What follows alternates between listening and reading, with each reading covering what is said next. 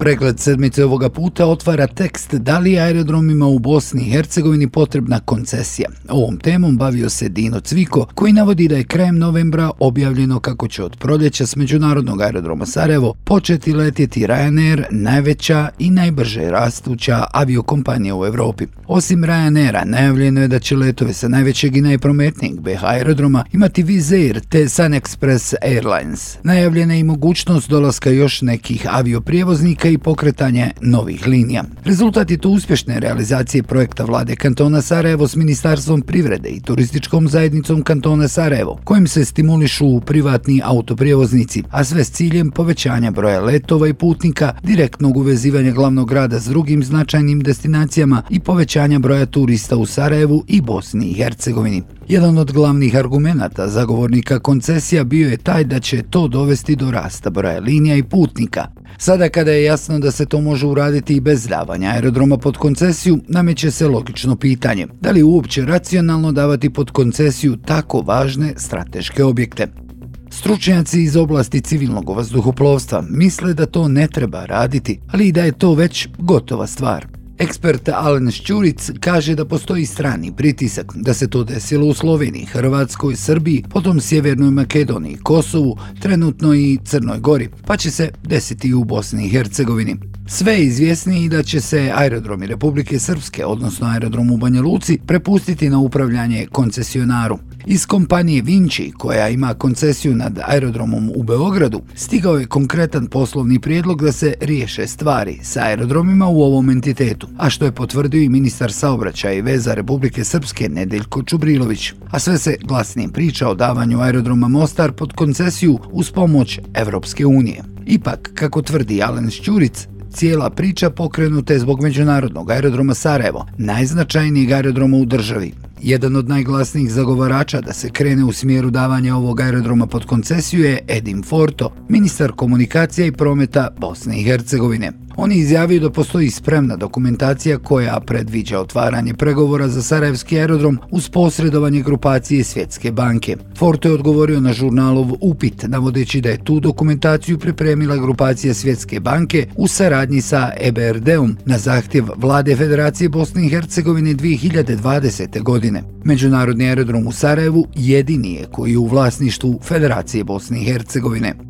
Međutim, iz Federalnog ministarstva prometa i komunikacija kažu kako se ta analiza može smatrati kao dobra osnova, ali nikako kao dokument koji se treba potpisati. Osnovni razlog je taj što su analizu rađenu 2020. godine dobili tek 20. oktobra 2023. a uvjeti rada aerodroma su se zbog pandemije, ratova i ekonomske krize znatno promijenili. Ističu i da su određeni koraci učinjeni, ali da odluka još uvijek nije donesena.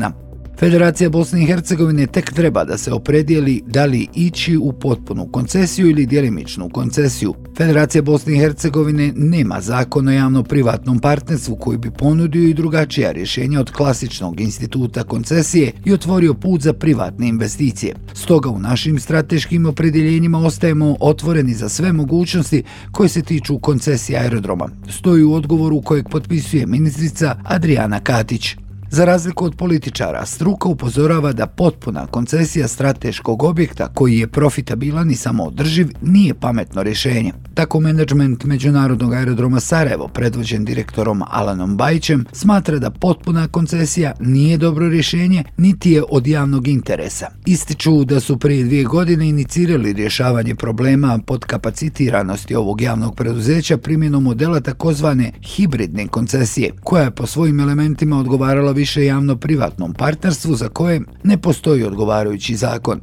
S druge strane, ekspert Alan Šćuric ne vjeruje da je bilo kakav hibridni model moguć. Ja ne znam kakav bi to hibridni model baš Bosna i Hercegovina mogla izmisliti. To se nije nigdje desilo. Stvar je vrlo jednostavna. Koncesionar, odnosno strani vlasnik ili želi koncesiju ili želi vlasništvo. Oni žele potpunu kontrolu. Šćuric podsjeća na to da je aerodrom u Sarajevu uduplao svoj promet od 2019. godine, da je napredovao brže nego i jedan drugi aerodrom u regiji, te da je sada na sedmom mjestu da su riješeni decenijski imovinsko-pravni problemi, što je preduvjet za dalji razvoj, da je skoro završen novi terminal i izgrađeni mnogi dodatni sadržaj. U sve to, dodaje, riječ je o profitabilnom i samoodrživom aerodromu. Prema dostupnim podacima, Međunarodni aerodrom Sarajevo posljednjih godina s izuzetkom krizne 2020. redovno ostvaruje profit koji je skoro uvijek veći od 10 miliona maraka. Iz Međunarodnog aerodroma Sarajevo su se pohvalili urađenim poslovima u posljednje vrijeme, ističući da se mnogo investiralo te da postoji jasan razvojni plan i vizija daljeg poslovanja. Prioritet treba biti unapređenje rada onih aerodroma koji imaju veće probleme u svom poslovanju od Sarajevskog, kažu za žurnal, aludirajući na to da aerodromi u Banja Luci, Mostaru i Tuzli posluju daleko loši od Sarajevskog, te da bi koncesija tih aerodroma u tom smislu bila puno logičnija.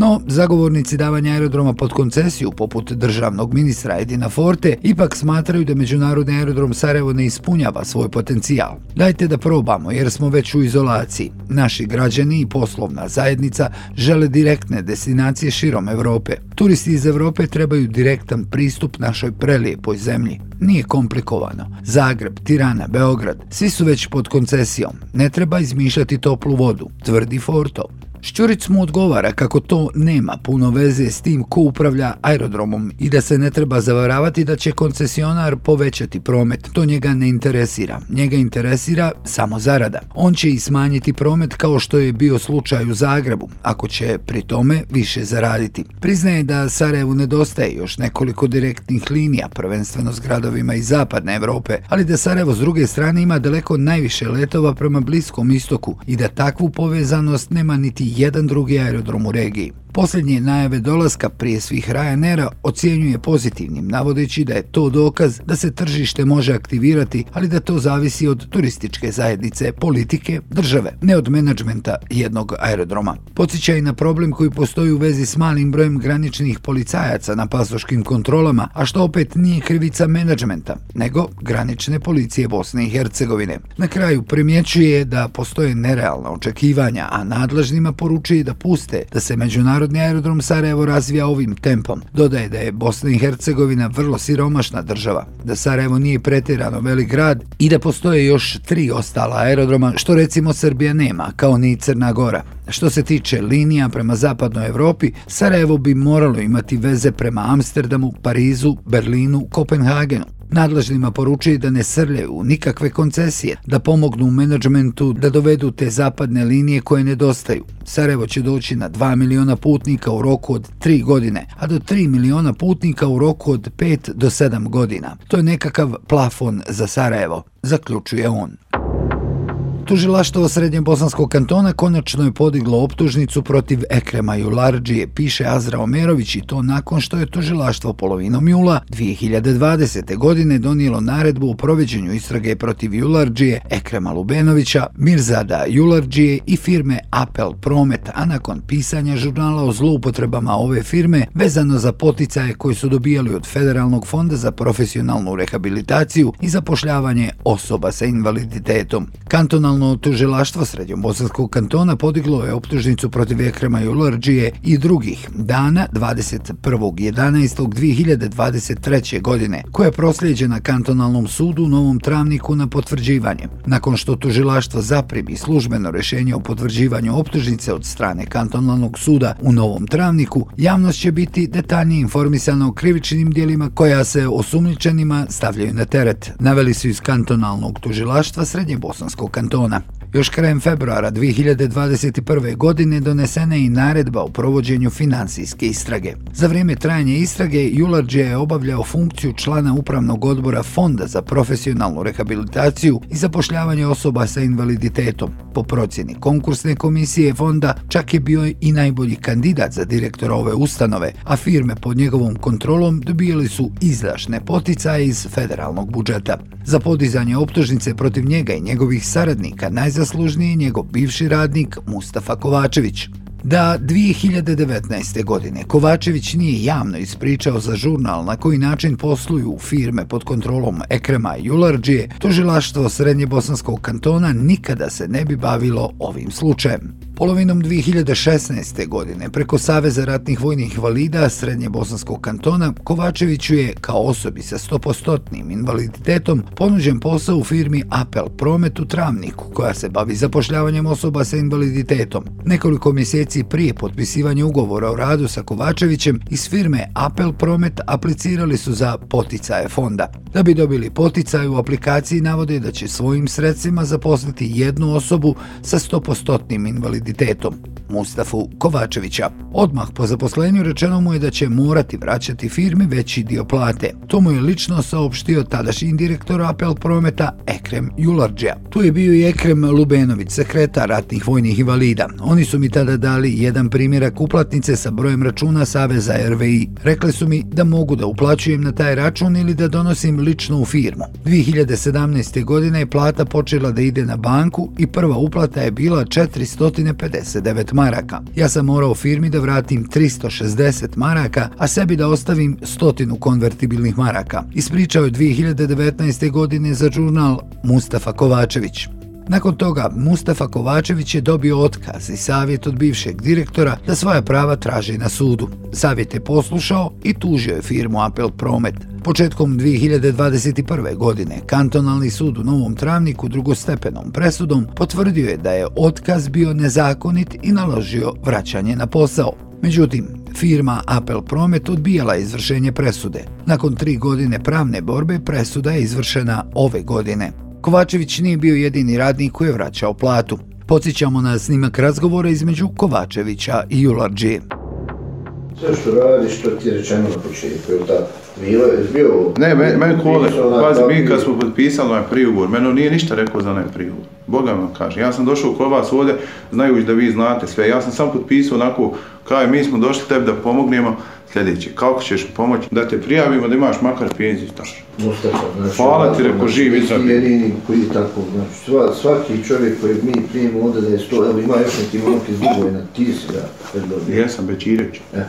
Znači, 100 maraka ima od ove firme svaki mjesec redno plaćeno, zdravstvenu zaštitu ni njegova porodica ako nema ni na koji drugi način riješeno i ima penzijani staž redno To mi svima ponudimo pa koji je teški invalid, da ne mora ni rad, da može na određeni način otkuće neke stvari. Ako nam treba za nešto, mi ga, evo, pošto smo tebe pozvali gore za, pozovemo te, ali tad kažemo da ćeš ustiti 100 maraka imaš pravo da što to. Ja sam vam rekao, znači, bit ćete kod kuće, 100 maraka će se vama uplaćivati, imat ćete zdravstvenu zaštitu, imat ćete plaćen penzijani Ostalo Ostala sredstva idu za razvoj društva, vi ste i potpisali izjave tako.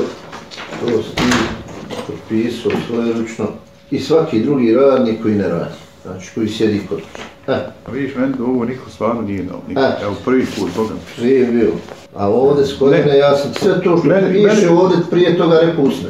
Znači, ja sam... jedini, ste jedini koji ima... A znate šta kasnije, vidite šta se dešava. ljudi. Ja sam kasnije dobio jednu informaciju što se ime nije kasnije svidla nikako. Ja. Ja sam nazvao zavod za zapošljavanje invalidnih osoba. Dobro. I on su, rekli, on su rekli da oni na konto mog imena vama uplaćuju na oko koliko vi mene uplaćite. Da, da oni vraćaju vama novac. Ima tu zakon o profesionalnoj rehabilitaciji za ušljavanje invalida, yes. znači možeš to naći. Nije, yes. nije ništa sakriveno, ja. prosto. Imaš tamo čega, čega sam ja oslobođen kao društvo za ušljavanje osoba sa invalidom.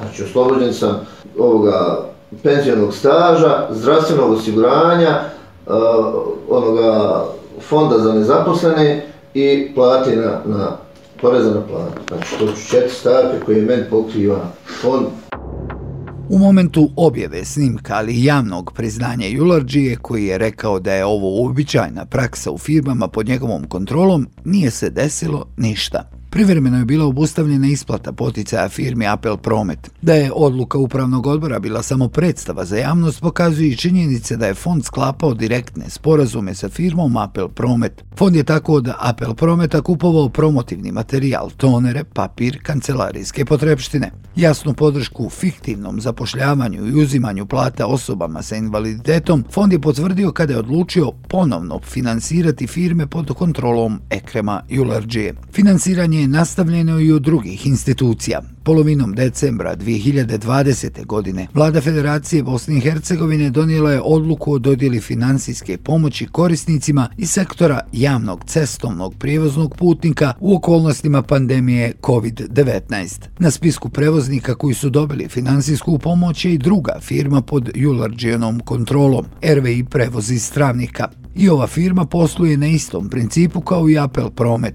Fiktivno zapošljava osobe sa invaliditetom i radnicima uzima veći dio plate, iako se finansira iz federalnog budžeta.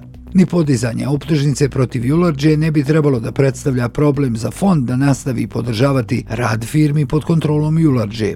Na čelu ove firme godinama sjedi čovjek koji je nezakonito imenovan na mjesto direktora, Ahmet Baljić. I direktor Baljić, kao i neki dugogodišnji članovi upravnog odbora fonda, su pod istragom. Federalna policija istražuje imenovanje Ahmeda Baljića na mjesto VD direktora. Kantonalno tužilaštvo u Sarajevu tek krajem prošle godine počelo je da istražuje imenovanje Ahmeta Baljića na mjesto direktora fonda iz 2015. godine. Zbog toga je pokrenuta istraga protiv tadašnjih članova upravnog odbora. Početkom godine Federalna uprava policije izuzimala je dokumentaciju iz fonda. Optuženicom tužilaštva Bosne i Hercegovine Dževad Mlać, Selmo Cikotić i Tahir Granić se terete za ratni zločin, odnosno ubistva i mučenja ratnih zarobljenika na području Bugojna, te je propuštanje da se spriječe i kazne počinioci. Selmo Cikotić je status osomlječenika u istrazi o ratnim zločinima u Bugojnu stekao prije 13 godina, kada je bio ministar odbrane Bosne i Hercegovine. Tokom aprila 2010. godine Cikotić je bio svjedok odbrane Enesa Handžića, koji je zajedno sa Nisvetom Gasalom, Musajbom Kukavicom i Senadom Dautovićem bio optužen za ratne zločine nad zarobljenim civilima hrvatske nacionalnosti i vojnicima HVO-a u Bugojnu 93. i 94. godine, navodi u svom tekstu Amarildo Gutić. Njegovo svjedočenje je sudsko vijeće zaustavilo i predložilo da angažuje pravnog savjetnika, jer su procijenili da bi nastavkom mogao sebe optužiti. Povod je Cikotićevo priznanje da je kao zapovjednik operativne grupe Zapad 307. brigade lično odobrio slanje 50 zarobljenika na borbene linije, odnosno kopanje rovova, što je u suprotnosti sa Ženevskom konvencijom. Nakon početka sukoba armije Republike Bosne i Hercegovine i HVO na Bugojanskom stadionu Iskra bilo je zatočeno stotine zarobljenika hrvatske nacionalnosti, prema kojima se postupalo nehumano. Za tijelima 23 tada zatočenih, a potom ubijenih iz ovog logora, još uvijek traje potraga. Septembra 1993. godine Selmo Cikutić obavještava komadanta 3. korpusa armije Republike Bosne i Hercegovine Envera Hadži Hasanovića o ratnim zarobljenicima, navodeći da su u Bugojnu u toku dejstava zarobili 470 pripadnika HVO-a, od kojih je 393 imalo status ratnih zarobljenika. Zbog nepostojanja razloga za držanje u zatvoru, otpušteno je 66 zarobljenika. U zatvoru imamo 317 zarobljenika plus dva u gornjem vakufu. Od ovih 319 za sve postoje osnove za suđenje, nisu za puštanje, a 23 zbog težine počinjenih dijela imaju poseban tretman, napisao je Cikotić. Prvobitno je bio predviđen transport 121 zarobljenika za Travnik ili Zenicu, ali je prema svjedočenju Enesa Hanđića sve otkazano po naredbi Dževada Mlače, čelnika Bugojanskog ratnog predsjedništva. Enver Hadžihasanović početkom oktobra 1993. godine strogo povjerljivom depešom Cikotiću poručuje Ponovo vam skrećem pažnju da prebacite u kazneno popravni dom Zenica ona 23 bojovnika o kojima ste pisali da su počinila velika zlodjela. Ta 23 bojovnika nikada nisu stigla u Zenicu. Ubijeni su, a za njihovim tijelima godinama tragaju članovi njihovih porodica. Selmo Cikotić je pred sudom Bosne i Hercegovine odgovornost za vojne zarobljenike prebacio ratnom predsjedništvu, odnosno Dževadu Mlači. Poput Cikotićevog i svjedočenje Dževada Mlače je bilo prekinuto kako bi mu bio dodijeljen pravni savjetnik. U njegovom ratnom dnevniku ostala je bilješka, a Mlačo navodno nije znao ko je autor sporne rečenice. Ne smijemo imati zvanično zarobljenih civila, a tajno, ekstremni dio zarobljenih vojnika treba da se likvidira, pisalo je u dnu jedne stranice. Nisvet Gasal i Musajb Kukavica osuđeni su na po četiri godine. Senad Dautović na sedam, a Enes Hanđić sporazumno na osam godina zatvorske kazne za nečovječno postupanje sa zatočenicima na stadionu Iskre. Potom izraga protiv Cikotića bila obustavljena, što će porodice žrtava spoznati tek godinama kasnije. Žalba na tu odluku je uvažena i Cikotić je ponovo stavljen među osumnjičene. Selmo Cikotić je još od prvih poratnih godina predmetom istrage za navedene zločine. Zbog te sumnje je 1997. godine suspendovan iz programa elitne vojne obuke u Sjedinjenim američkim državama. Potom je zbog istog razloga na intervenciju Esfora prisilno penzionisan 2004. godine. Tri godine kasnije kao kadar SDA bit će imenovan ministrom odbrane, a potom i ministrom sigurnosti Bosne i Hercegovine. Početkom ovog mjeseca Cikotića je sud Bosne i Hercegovine nepravosnažno osudio na tri godine zatvora zbog nezakonitog pogodovanja firmi Scout iz Zagreba u vrijeme dok je bio ministar odbrane, čime je državni budžet oštećen za oko 9,7 miliona maraka. Dok stoji pred građanima priča o novom licu grada i najavljuje desetljeće gradnje, gradonačelnik Draško Stanivuković zaboravlja da spomene da prije početka radova nije pribavio potrebne građevinske dozvole. To radi usput dok radovi uveliko traju piše Žana Gauk-Karić. Banja Luka je dobila svoju najveću kružnu raskrsnicu. Poručio je gradonačelnik Banja Luke 9. decembra nakon što je obišao lokaciju kod ekvatora. U graditeljskom zanosu ipak je izostavio bitnu činjenicu, način na koji je došao do građevinske dozvole. Dok su radovi uveliko trajali, sve je završio sam u gradskom odjeljenju za prostorno uređenje. U političkom prepucavanju SNSD-ove skupštinske većine i gradonačelnike, koji su svađe iz gradskog parlamenta prenijeli na ulice u predizbornoj kampanji koja je očigledno za sve aktere počela mnogo prije nego što je i vrijeme. Na strani republičkog inspektora bio je i zakon – Na gradilište je stavljena crvena traka i ono je zapečaćeno. Grad se žalio, ali žalba je odbijena. Skoro dva mjeseca kasnije, 7. novembra, gradska vlast je saopštila da ne samo da ima građevinsku dozvolu, već da je ona i pravosnažna. Iza sabotaže tvrdili su stajali su Vlado Đajić, predsjednik gradskog odbora SNSD-a i Srđan Amidžić, SNSD-ov aktuelni ministar financija Bosne i Hercegovine. Tri dana kasnije, na vrata kabineta gradonačelnika zakucala je krim policija. Istog dana oglasio se i resorni ministar Bojan Vipotnik, čije je ministarstvo potvrdilo nalaz republičkih inspektora koji su naredili rušenje i vraćanje u prvobitno stanje, jer na vrijeme nije obezbijeđena potrebna dokumentacija. Rušenje se nije desilo. Stani Vuković, koji je svoje vremeno u kampanji bio legalista, pozivao se na zakone i procedure, ne žuri sa papirologijom. Kružni tok kod ekvatora nije jedini primjer u njegovoj trogodišnjoj vladavini gradom. Gradonačelnik je potom organizovao obilazak rekonstrukcije ulice kralja Aleksandra I. Karadžođevića, ali na pitanje žurnala da li je gradonačelnik prije obilaska saobraćajnice, kada to već nije učinio prije početka gradnje, pribavio neophodnu građevinsku dozvolu, Stani Vuković nije odgovorio i nije je pribavio. Do danas nije kompletirao proceduru koju je trebalo da završi prije izvođenja građevinskih radova. Prema ranijim uvjerenjima Stani Vukovićevog tima, kojem je modernizacija i rekonstrukcija isti pojam, za ovakve radove nije potrebna dozvala, jer bi moglo da se smatra redovnim održavanjem. Ipak, Stani Vuković na pomenutom putu kroz naselje Motike ima i nove putne objekte, kao na primjer most, Istom logikom vodila se i prethodna SNSD-ova vlast kada su asfaltirali puteve po selima za potrebe predizbornih kampanja. Ipak i Stani Vukoviću i svima koji rade mimo propisa sve piše prvo u zakonu o uređenju prostora i građenju Republike Srpske, član 2. Dozvola nije bilo ni za gradnju teniskog kompleksa za potrebe održavanja turnira Srpska Open, iako je premijer Republike Srpske Radovan Višković rekao da je vlada dala 28 miliona konvertibilnih maraka, ranije računice predsjednika RS-a Milorada Dodika govorile su drugačije. Još 11. aprila objavljeno je da je vlada RS-a pojačala Grand Teniskom savezu RS-a sa 2 na 7 miliona. Do tada se pretpostavljalo da je bez jedne sprovedene tenderske procedure potršeno 30 miliona konvertibilnih maraka. Četiri dana kasnije, 15. aprila, oglasio se predsjednik Republike Srpske Milorad Dodik. Vlada RS je do sada na tom planu dala 34 miliona KM, a grad Banja Luka 11 miliona. Da nije bilo svih nas, ne bi bilo ni turnira.